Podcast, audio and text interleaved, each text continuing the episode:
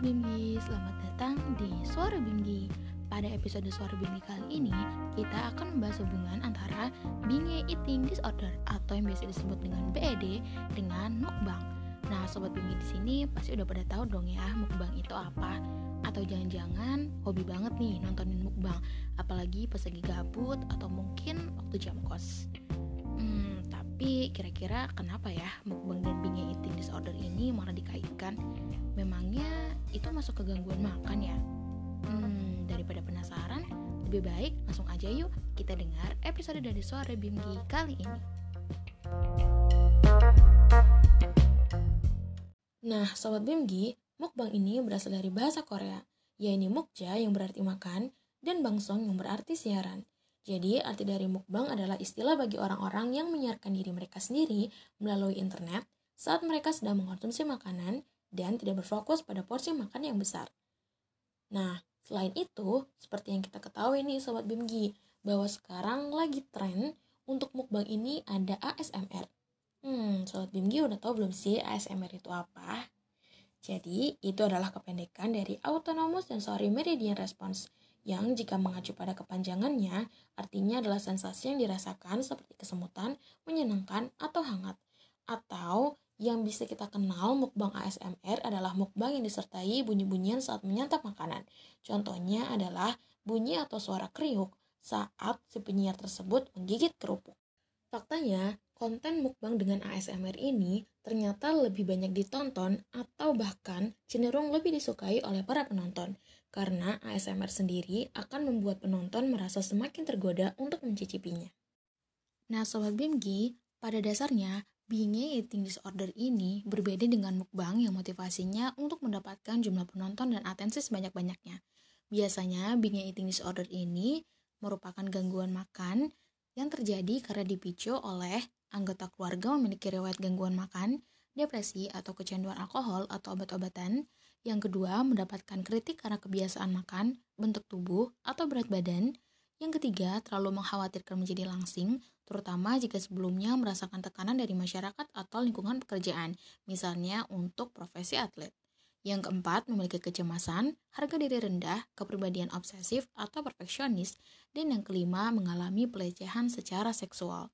Nah, meskipun begitu, Sobat Pimgi, ternyata binge eating juga bisa kita lihat nih ciri-cirinya.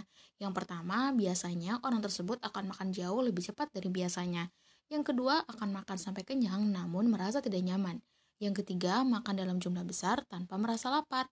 Yang keempat, akan makan sendirian karena perasaan malu. Dan yang kelima, perasaan bersalah atau jijik dengan diri sendiri. Selain itu, orang dengan binge eating disorder atau BED sering mengalami perasaan yang sangat tidak bahagia dan tertekan karena makan berlebihan. Karena itu akan merubah bentuk tubuh serta berat badannya. Lantas, apa sih hubungannya antara binge eating disorder dan juga mukbang. Nah, sobat Bimgi, sebenarnya mukbang ini sendiri tidak melihat atau tidak berfokus pada porsi makan yang besar. Akan tetapi sekarang ini kita sudah sangat jarang atau bahkan tidak pernah melihat lagi orang menyiarkan mukbang dengan porsi makan yang kecil, pasti dengan porsi makan yang besar. Entah itu ingin meningkatkan atensi dari penonton atau mungkin memang budayanya sudah seperti itu sekarang. Sementara binge eating ini secara umum didefinisikan sebagai cara makan yang lebih besar daripada jumlah makanan normatif dalam periode waktu tertentu. Dan mereka yang mengalami binge eating disorder ini juga kerap kali kehilangan kendali saat makan. Kalau gitu, teman-teman udah pada ngerti kan ya, bahwa sebenarnya binge eating disorder dan mukbang yang sekarang sedang tren ini ternyata memiliki kesamaan, di mana cara makannya lebih besar daripada jumlah makanan normatif dalam periode waktu tertentu karena tidak diposting setiap saat. Selain itu juga, mereka seperti kehilangan kendali pada saat makan.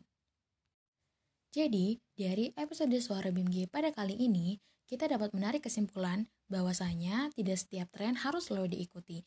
Ada baiknya kita memiliki filter untuk dapat memilah dan memilih mana yang baik dan mana yang buruk bagi kesehatan tubuh kita. Oh iya Sobat BMG, ada faktanya loh, Ternyata biasanya orang dengan binge eating disorder ini kerap kali merasa stres atau berada di bawah tekanan. Nah, untuk itu di sini Bimgi juga akan membagikan tips pada sobat Bimgi, yakni jangan lupa untuk konsumsi makan makanan yang kaya akan triptofan. di mana triptofan ini merupakan asam amino yang dapat meningkatkan produksi serotonin. Nah, serotonin ini tentunya juga akan memiliki efek yang positif pada mood serta kesehatan pada tubuh kita secara keseluruhan.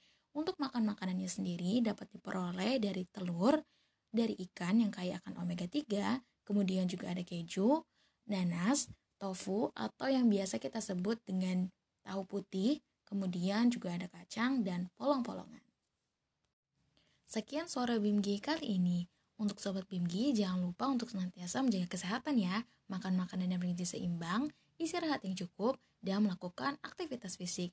Jangan lupa juga untuk dengarkan episode lainnya setiap awal bulan ganjil. Terima kasih dan semoga bermanfaat. Sampai jumpa lagi Sobat Bimgi. Salam literasi.